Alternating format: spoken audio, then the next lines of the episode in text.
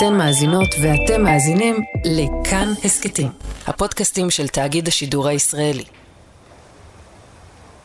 בלילה קר וגשום בשכונת סוהו בלונדון, בתחילת 1972, מצולמת סדרה של תמונות. אחת מהן מציגה פינת רחוב אפלה. במרכז ניצב פנס צהוב שמאיר בניין לבנים ישן. ארגזים עומדים על הרצפה הרטובה. מעליהם רוכן איש רזה בחליפה כחולה וחזה חשוף. מגפיים סגולים על הרגליים, בידיים הוא אוחז בגיטרה. והאיש הזה מפזר על התמונה כולה חשמל.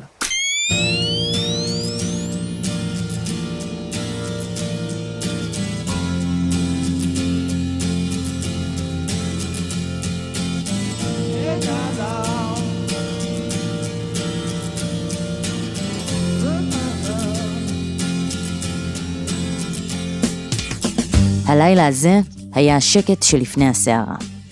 כמה חודשים מאוחר יותר התמונה הזו בדיוק תודפס בהמוני עותקים, כשבפינה העליונה שלה יופיעו באותיות צהובות קטנות המילים דיוויד בואי, עלייתו ונפילתו של זיגי סטרדסט.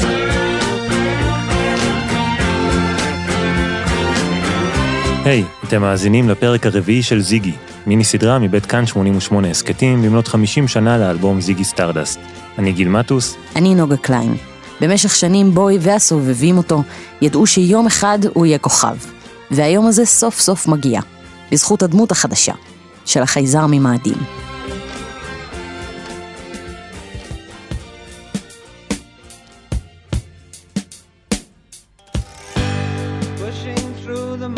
So many mothers sighing news had just come over. We had five years left crying. כמו שכבר הבנו, זיגי לא נולד ביום אחד. אני אספן, בו הכריז בריאיון ב-1973.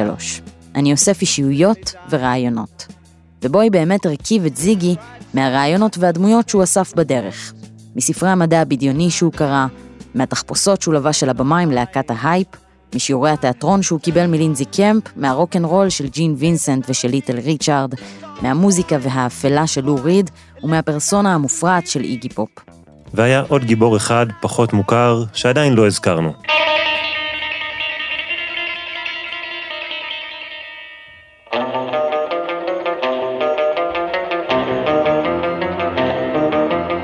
המוזיקאי הבריטי בריין מוריס הולדן נולד ב-1939. בעקבות גיבורי הרוקנרול שלו הוא הקים להקה ושינה את שמו. וינס טיילור and his Playboys זכו להצלחה בשנות ה-60 המוקדמות והפיצו את בשורת הרוקנרול בעיקר באירופה. ההופעות שלו היו כריזמטיות, אבל מאחורי הקלעים וינס טיילור היה מכור לסמים, וייתכן שגם סבל מסכיזופרניה. כשבואי פגש אותו ב-1966, הוא כבר לקח כמויות עצומות של LSD. הוא התחיל להאמין שהוא חייזר, או ישו, או שניהם ביחד. בואי סיפר על אחד המפגשים איתו. הוא הוציא את מפת העולם והראה לי היכן נמצאים הבסיסים של החייזרים. מתחת לאזור הארקטי ובהרי רוסיה. אמרתי לעצמי שיש בזה משהו, אני הולך לזכור את זה. הבחור היה לא יאומן, פשוט יצור מהסוג הכי מוזר. עם היצור המוזר וינס טיילור והמשיכה שלו לחייזרים, נסגרה רשימת הדמויות והרעיונות שבואי שאב מהן את השורשים של זיגי סטרדסט. והרעיון הראשוני לברוא דמות חדשה ודמיונית, הביא את בואי לחשוב שאולי הגיע הזמן לנהל את המופע מאחורי הקלעים. להיות הפעם לא השחקן הראשי, אלא הבמאי. כבר לקראת האביב של 1971, עוד לפני שהאלבום אנקי דורי יצא, בו התחיל להרכיב את זיגי כפרויקט צד, פרויקט שיועד בכלל למישהו אחר. הוא לקח תחת חסותו להקה של סטודנטים מקולג' ציבורי בדרום לונדון ושינה את שמה לארנולד קורנס, על שמו של השיר ארנולד ליין של פינק פלויד. כחלק מהרעיון החדש של בואי להיות המושך בחוטים של זיגי, הוא בחר את מי שנשלח לחזית. חבר שבואי ואנג'י פגשו בסצנת מועדוני הגייז בלונדון. מעצב אופנה צעיר בשם פרדי בורטי, שכונה רודי ולנטינו. בורטי יהיה אחראי על כמה מהתלבושות המרהיבות של בואי. היה לו מלא סטייל, הוא נראה טוב והוא ידע לזוז. אבל הייתה לו בעיה קטנה. הוא לא ממש ידע לשיר.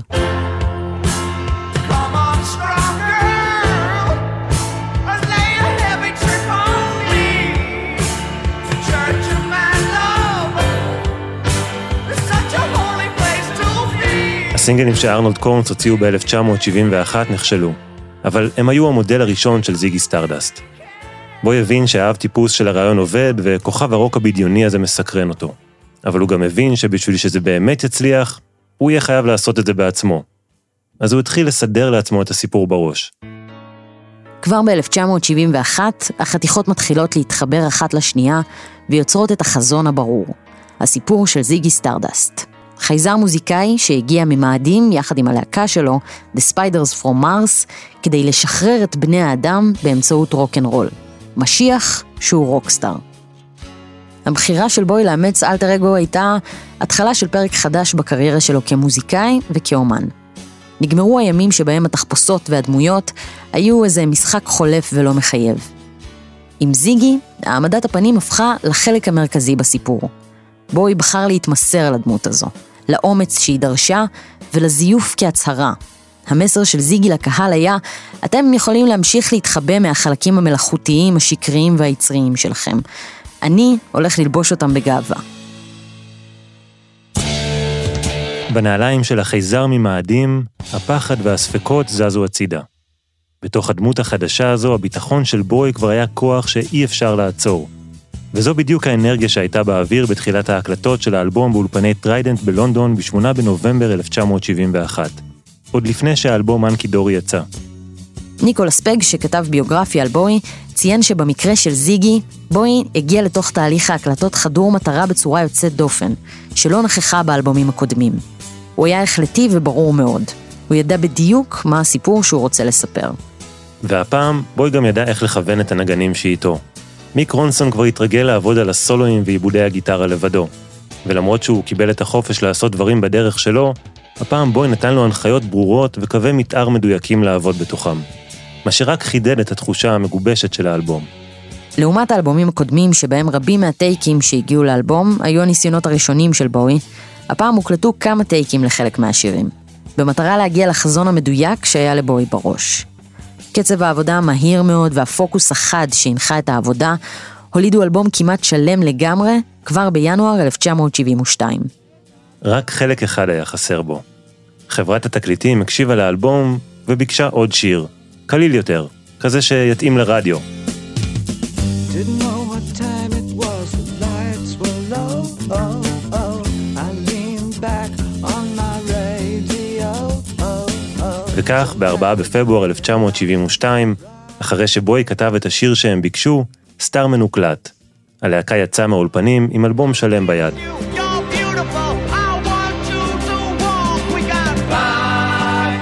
בשיר הראשון באלבום, Five Years, אנחנו מקבלים את האקספוזיציה לסיפור. הבשורה שכדור הארץ יושמד בתוך חמש שנים, ואיתו גם האנושות. בשיר הבא, So Love, האהבה על כדור הארץ והכוח שלה, הם כנראה מה שמשכנע את זיגי להילחם בנבואת החורבן ולהציל את בני האדם. בהמשך מגיע סטארמן. ברגע שיא של אופטימיות ותקווה בסיפור, ברדיו מספרים על החייזר שהגיע ממאדים להציל את האנושות. הוא לא רוצה לספר לנו איך לחיות את החיים שלנו, הוא רק רוצה שניתן לילדים לרקוד. והחייזר הזה הופך מהר לכוכב ענק. בשיר סטאר מתבהר הפתרון. הרוקסטאר ממאדים לא סתם יציל אותנו מהרס, הוא יעשה את זה בעזרת רוקנרול. בליידי סטארדסט זיגי מתחיל להכיר לעומק את אורח החיים של כוכב על. הרוקסטאר על הבמה מושך אליו גברים ונשים כאחד. כולם רוצים אותו, והוא נשאב פנימה לחיי רוקנרול מהסוג הכי מלא ופרוע שאפשר לדמיין. בשיר הנושא, זיגי סטארדסט, שמסופר מנקודת המבט של הספיידרס, חיי הרוק של זיגי מתחילים להעלות סימני שאלה. המוזיקה שלו אולי תציל את כדור הארץ, אבל אולי הוא לא יוכל להציל את עצמו מהתהילה ומהסחף לחיים של תענוגות. חברי הלהקה של זיגי כבר מתחילים לשמור לו טינה, ומרגישים שהם ננטשו בצד הדרך. בשיר ספרג'ט סיטי אותם חיי תהילה והצלחה אדירה כבר מתחילים לעלות לזיגי בבריאות. הוא מתמכר אליהם ונסחף סופית לתוך מעגל של תשוקות והרס. שמובילים לסוף הבלתי נמנע של הסיפור ברוקנרול סואסייד. צורת החיים האינטנסיבית מהשיר הקודם גובה את המחיר מהכוכב שהתעייף ונשבר ולא יכול יותר. השיר האחרון באלבום מסמל את המוות של זיגי. החייזר ממאדים שהגיע להציל את בני האדם מהשעמום שלהם, והסוף שלו הגיע מוקדם מהצפוי.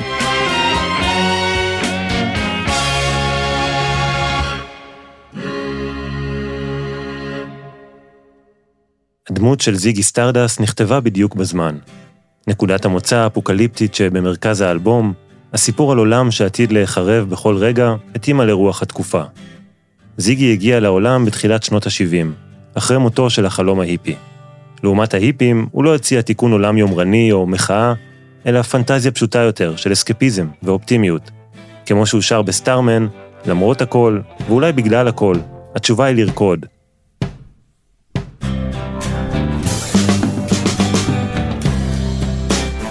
כשהתמונה על עטיפת האלבום צולמה, בלילה ההוא של חודש ינואר בסור, בואי עדיין לא היה זיגי. הוא לא היה מאופר, והשיער שלו עדיין היה בלונדיני. כמה שבועות מאוחר יותר, אחרי שהמסע המוזיקלי יושלם באולפן, יגיע הזמן לחלק לא פחות חשוב במהפכה של זיגי סטארדסט. האריזה.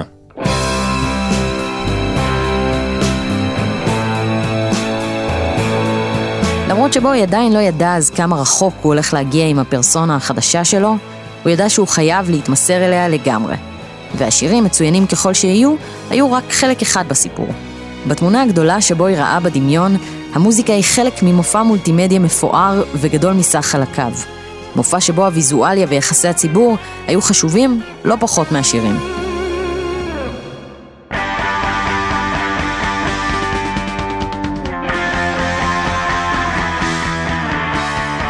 והשלב הראשון במעבר מדייוויד בואי לזיגי סטארדסט היה השיער. הרעמה הבלונדינית והארוכה סימלה את ימי ההיפיות של שנות ה-60.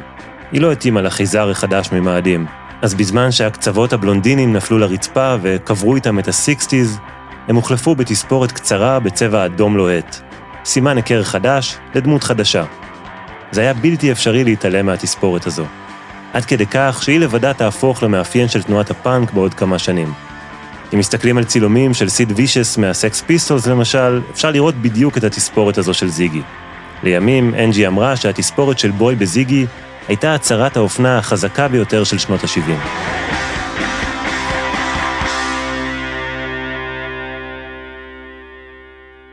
עכשיו, עם השיער האדום, השינוי הוויזואלי התחיל לתפוס צורה. כדי להשלים את תהליך בניית הדמות של זיגי, בוי פנה, כמו תמיד, לחלקים של אנשים ורעיונות שהוא אסף לאורך הדרך. ובמקרה הזה, למקור די מפתיע, התרבות היפנית. לינזי קמפ, שהיה המורה שלו לפנטומימה וגם ניהל איתו רומן קצר, לימד את בוי על תיאטרון הקבוקי. מסורת יפנית ארוכת שנים שבה גברים שיחקו תפקידים של נשים, לבשו בגדי נשים ושמו איפור כבד. אז לטובת הדמות של זיגי, בוי גייס את המעצב היפני קנסאי יממוטו, שליווה אותו בסיבוב ההופעות של האלבום. הוא היה אחראי על חלק גדול מהתלבושות של בוי במופע החד פעמי שהוא יצר. בוי אפילו למד איך להתאפר בסגנון הקבוקי, עם פנים לבנות ואלמנטים מודגשים, כמו למשל הברק על הפנים של זיגי, שיגיע בהמשך.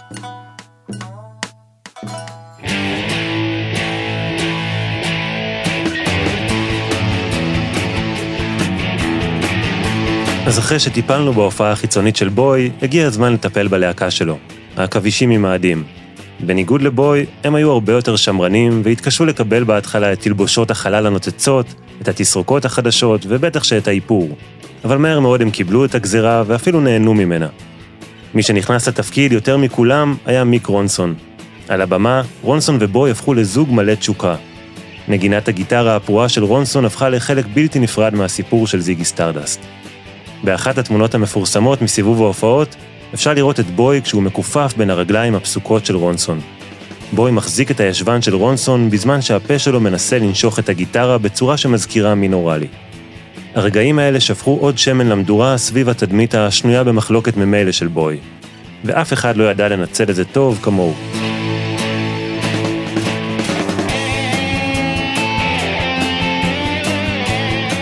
השיער, האיפור, התלבושות הנוצצות וההופעה המופרעת עשו את העבודה. אבל מה שקידם יותר מכל את הפריצה של זיגי, היה הכישרון המבריק של בוי בתקשורת ויחסי ציבור. אם הייתם עיתונאי מוזיקה בתחילת שנות ה-70, רציתם מרואיינים כמו בוי. הוא היה שנון, חכם ומעניין, והוא ידע להביא כותרות.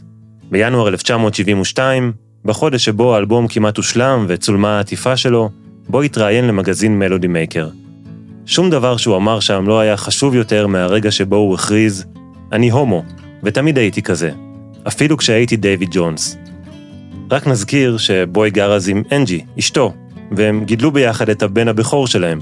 ההתנסויות המיניות שלו עם גברים היו בעיקר קצרות ולא הובילו למערכות יחסים עמוקות. אבל האמת היא שזה לא היה משנה. היציאה של בוי מהארון באותו ראיון תדלקה את הדמות הגם ככה פרועה של זיגי. אחרי הכתבה במלודי מייקר, הדיבור על הזהות המינית שלו הפך לשיחת היום באנגליה. גם אם בוי לא ממש דייק בעובדות, גם אם הוא ניצל את המיניות שלו ליחסי ציבור, וגם אם לא, בסופו של דבר, הוא הפך לכוכב רוק שמצהיר בגאווה על הומוסקסואליות בשנת 1972. דבר שקשה לתפוס היום כמה הוא אמיץ ומהפכני. אפשר להקל ראש בפוקוס שבו היא שם על החיצוניות שלו ועל יחסי ציבור. אבל בתוך הדמות הגדולה מהחיים שבו היא יצר בזיגי, הוא הביא לקדמת הבמה צדדים שאנשים התרגלו להדחיק או להתבייש בהם. בתוך זיגי, בו היא שחרר החוצה חלקים נסתרים של עצמו, ויחד איתם עזר לאנשים בקהל להרגיש שגם הם יכולים לחשוף את הצדדים האלה של עצמם.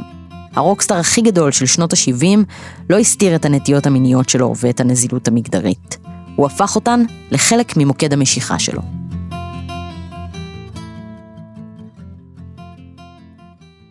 אחרי חודשים ארוכים של עבודה, מאולפן ההקלטות לחדרי האיפור, ממדידות בגדים לשיחות עם עיתונאים. בשעה טובה, כל החלקים של זיגי סטארדסט התחברו יחד באופן סופי.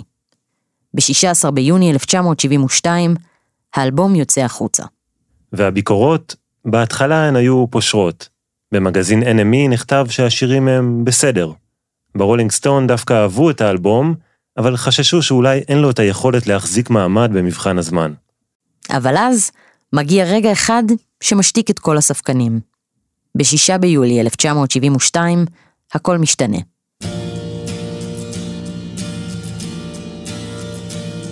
בשיער אדום, חליפה צמודה וצבעונית ועם גיטרה אקוסטית כחולה, דייוויד בואי נושם עמוק ומתחיל לנגן עם הפלייבק. הבמה שעליה הוא עומד היא אחת ההזדמנויות הגדולות שיכולות להיות למוזיקאי בריטי. תוכנית הטלוויזיה Top of the Pops. והשיר הוא הסינגל הראשון מהאלבום החדש והחמישי שלו. Didn't know was. Oh, oh. Oh,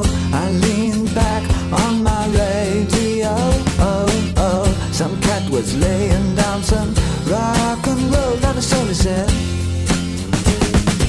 מיליוני צופים ישבו מרותקים מול הטלוויזיה. הם היו בשוק, מנסים לעכל את הדמות המוזרה על המסך. דמות שהייתה גדולה מהחיים. ואז כשהגיעה השורה, הייתי צריך לטלפן למישהו, אז בחרתי בך, בו הוא הצביע למצלמה, אל הקהל בבית, וחייך חיוך ממזרי. בצד השני של המסך, ישבו נערות ונערים שהאמינו שהיצור הזה באמת בחר בהם. ביניהם גם כאלה שיהפכו למוזיקאים מצליחים בעתיד. הם התרגשו מהרגע הזה, כמו שבו הילד התרגש בפעם הראשונה שהוא צפה בהופעה של ליטל ריצ'ארד. 15 מיליון איש צפו בהופעה הזו. שלוש דקות שהזניקו את הקריירה של בואי.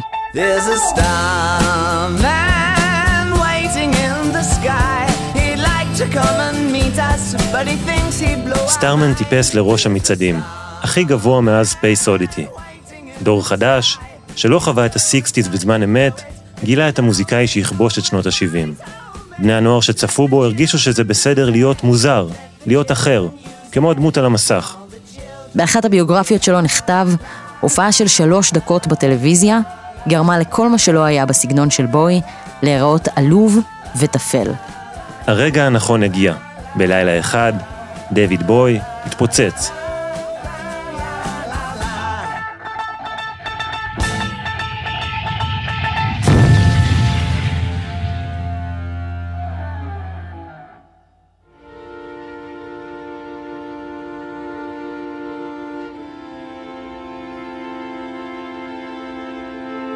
בו הרגיש שסוף סוף הוא הגיע למקום הטבעי שלו. כל כך הרבה שנים הוא ניסה ונכשל, ואז ניסה שוב. כל כך הרבה פעמים הוא הרגיש שההצלחה מתקרבת, ואז מתרחקת ממנו. ואחרי כל הניסיונות הכושלים, זיגי היה הדרך שבה בוי הפך לכוכב על. באופן סמלי, שעוד נחזור אליו, באלבום הזה בוי למעשה ניבא את ההצלחה העתידית שלו. השורות על החייזר שהופך לרוקסטאר ענק, נכתבו כשבוי עוד היה אלמוני יחסית, והן גם אלה שהביאו לו את התהילה שהוא חיכה לה במשך כל כך הרבה זמן. חלקים נוספים מהנבואה הזו עוד יתגשמו בהמשך.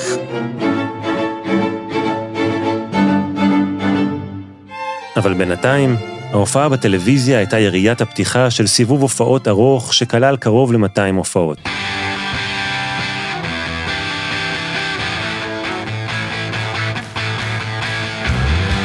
אחת אחרי השנייה, ההופעות האלה היו מופרעות וקיצוניות.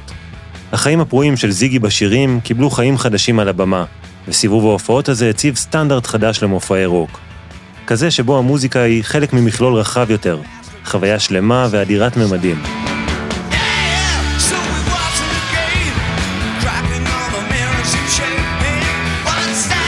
וכמו שאפשר לצפות, לא כולם ידעו איך לעכל את זה. בהופעות הראשונות בטור, היו בקהל כמה עשרות אנשים שיצאו המומים ומבולבלים מהמחזה שהם ראו. אנג'י למשל הביאה את אימא שלה לאחת ההופעות. באוטוביוגרפיה שלה היא כתבה, עד היום אני לא יודעת מי הייתה יותר נדהמת, מפוחדת ושמחה. אני או היא. אבל הפרובוקטיביות עשתה את העבודה. אחרי הרעיונות המדוברים וההופעות בטלוויזיה, בוי, או יותר נכון, זיגי, עלה באש, וסיבוב ההופעות המריא. בזמן שהרדיו ניגן את השורה Let the Children Boogie, הצעירים של אנגליה קנו את התקליט בהמוניהם. הם התחילו לצבוע את השיער כמו זיגי, להתלבש כמוהו, ובעיקר, הם התחילו לנהור להופעות שלו. ביולי 1972 זיגי והעכבישים הוזמנו להופיע ברויאל פסטיבל הול שבלונדון. קהל של שלושת אלפים איש זכה להיות חלק מהופעה מחשמלת שנפתחה עם השיר הזה.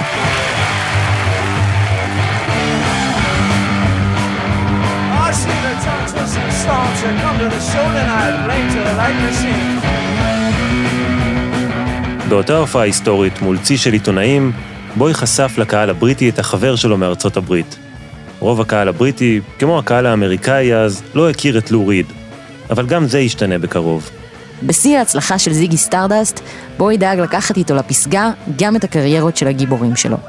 לו ריד ואיגי פופ, שהיו שבורים ומחוקים מהחיים, מצאו את עצמם בלונדון, עוברים טיפול עשרת אלפים. תלבושות, תספורות והמון עצות מהצוות שהקיף את בואי.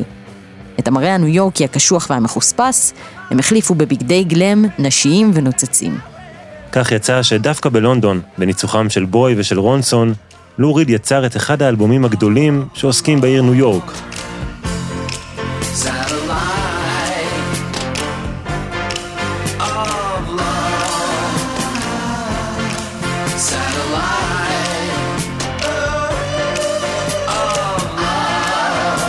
טרנספורמר הפך לאלבום המפורסם והמצליח ביותר שלו, עם להיטים כמו Perfect Day ו-Walk on the Wild Side. באותם ימים, בלונדון, גם איגי פופ החל לכתוב את השירים לאלבום לא פחות גדול, רואו פאוור.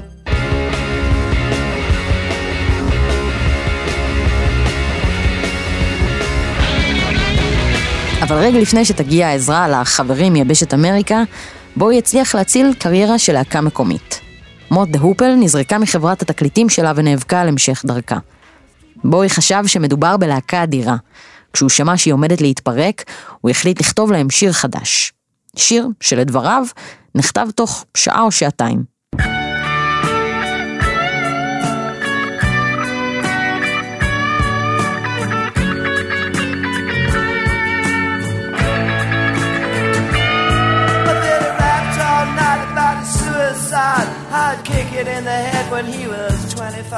All the Young Dude זקף את סטארמן של בוי במצעדים והחזיר לחיים את הקריירה של מוד דה הופל, שאפילו הצטרפו לסיבוב ההופעות שלו, והוא גם השתתף בקולות הרקע בשיר. במובן מסוים החלק של בניית הדמות של זיגי, והחלק של הענקת החסות למוזיקאים שבואי אוהב, הגיעו מאותו מקום. בגיל 25 בואי הבין שהוא לא רוצה רק לנגן בתזמורת. הוא מעדיף להיות המנצח. ההשראה שהוא קיבל מאנדי וורהול עזרה לבוי לגבש לא רק חזון אמנותי רחב יותר, אלא גם יכולת להסתכל על התמונה הגדולה. להתייחס לקריירה שלו כמו למשחק שחמט. אחרי שנים שהוא היה אחד הכלים על הלוח, הוא הפך לאחד השחקנים.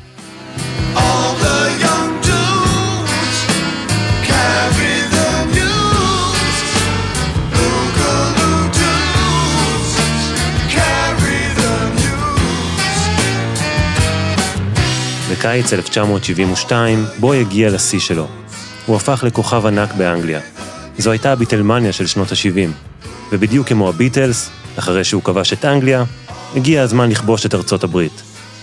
בזמן שזיגי על הבמה הוציא את החלקים הכי אימפולסיביים וקיצוניים שלו, דיוויד בוי של מאחורי הקלעים המשיך להיות שחקן שח חכם ומחושב.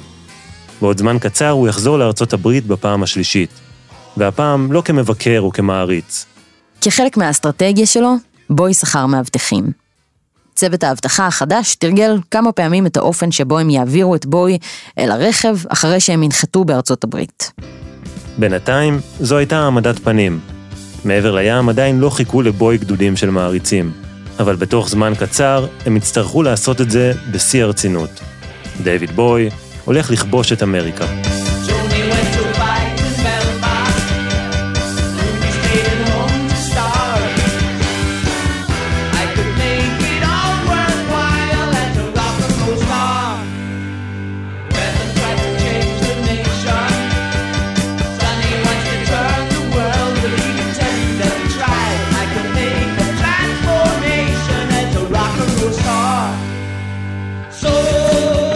האזנתם לפרק הרביעי של זיגי, מיני סדרה מבית כאן 88 הסכתים לציון 50 שנה לאלבום זיגי סטארדסט של דויד בואי. פרקים נוספים וסדרות נוספות תוכלו למצוא באתר כאן 88 וביישומון כאן. אנחנו נמצאים גם בכל יישומוני ההסכתים. רשימת מקורות ניתן למצוא בעמוד ההסכת. את המיקס והסאונד של הפרק ערכה רחל רפאלי. מפיק ועורך אחראי תומר מולביטזון. תודה לניר גורלי, עופרי גופר, עינב יעקבי, סיון טטי, אורי בש, עופרי מקוב ותומר אימן. אני גיל מטוס, ואני נוגה קליין. בואו להגיד שלום בקבוצת כאן הסכתים בפייסבוק.